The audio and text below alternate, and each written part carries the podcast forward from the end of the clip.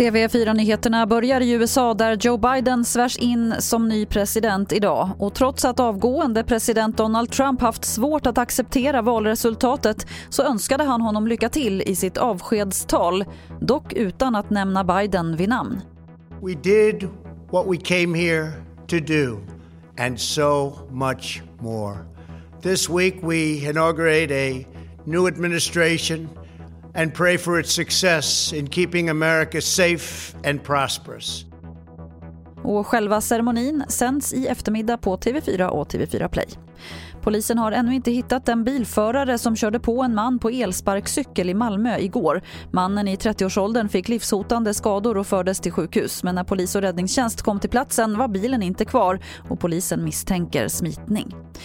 Den variant av coronaviruset som först upptäcktes i Storbritannien har nu hittats i minst 60 länder enligt Världshälsoorganisationen WHO.